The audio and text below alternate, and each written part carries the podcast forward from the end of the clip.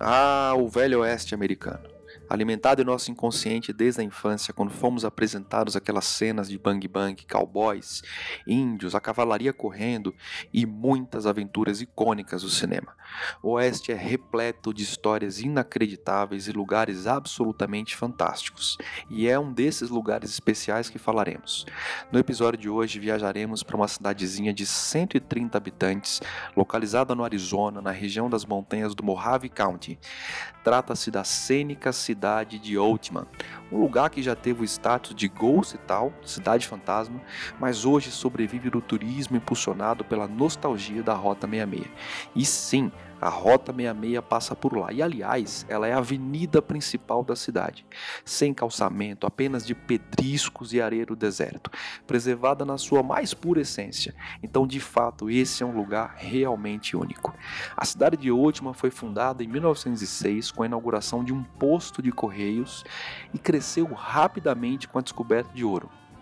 O nome da cidade foi escolhido em homenagem a Olivia Altman, uma jovem garota de Illinois que havia sido sequestrada pelos índios Apache em 1851 e forçada à escravidão por três anos.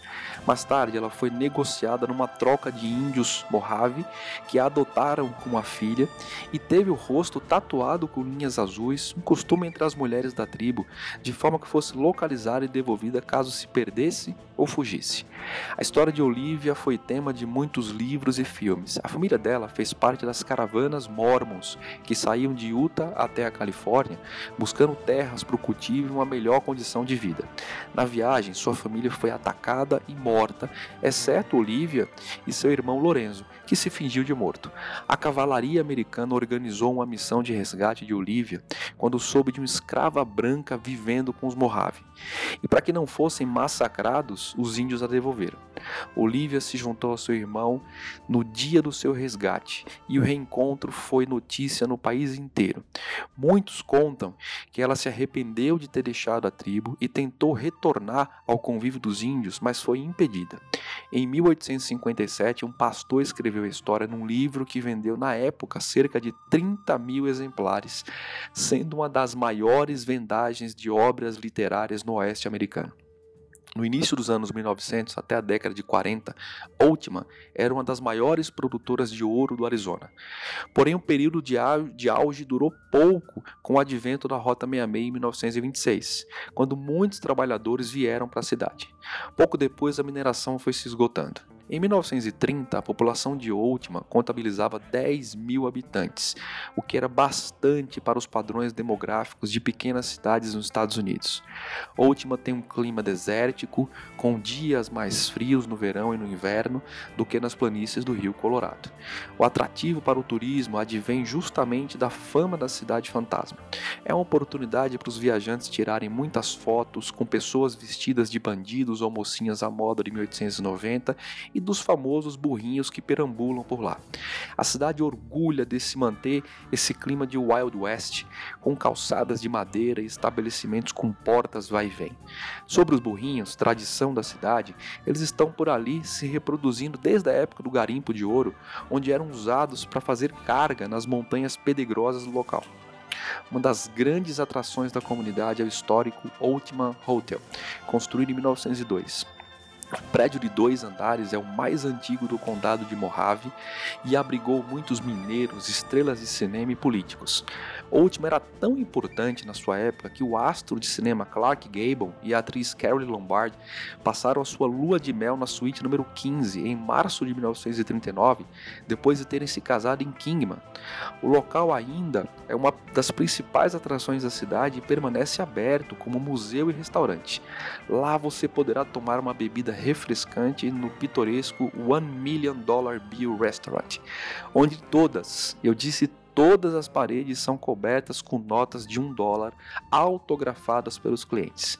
As notas são gorjetas extras que os visitantes deixam ali E a brincadeira é simples. Deixe uma nota de um dólar datada e assinada.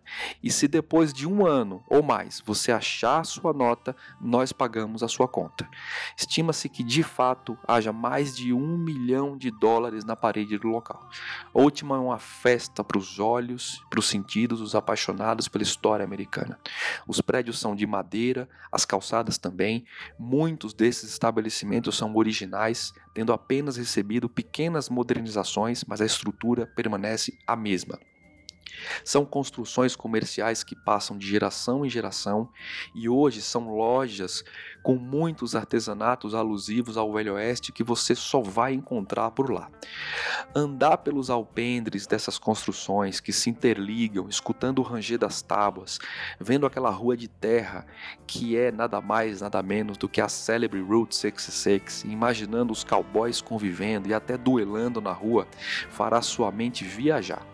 Aliás, se você der sorte, presenciará um duelo com artistas locais, que são os próprios moradores da cidade. Eles encenam um bang bang bem raiz, sem microfones ou efeitos sonoros. Do nada, eles simplesmente saem das lojas e construções de madeira e começam a discutir no meio do público que é pego de surpresa com a situação inusitada. De repente o duelo começa com as balas de festim e se e você se vê no meio de um tiroteio com cowboys e é impossível não se deixar levar pelo clima de aventura. Em última, eu sempre faço a mesma coisa. Pego uma bebida gelada, vou até a velha estação dos Correios, localizada bem no meio da rua, da rua principal, sento-me em um dos velhos bancos gastos de madeira e fico observando o movimento da rua, imaginando as histórias que se passaram por ali, as pessoas que transitavam, os eventos, ouvindo as tábuas da, da calçada ranger e esperando a próxima carruagem que desbravará as terras indomadas do oeste selvagem a partir dali.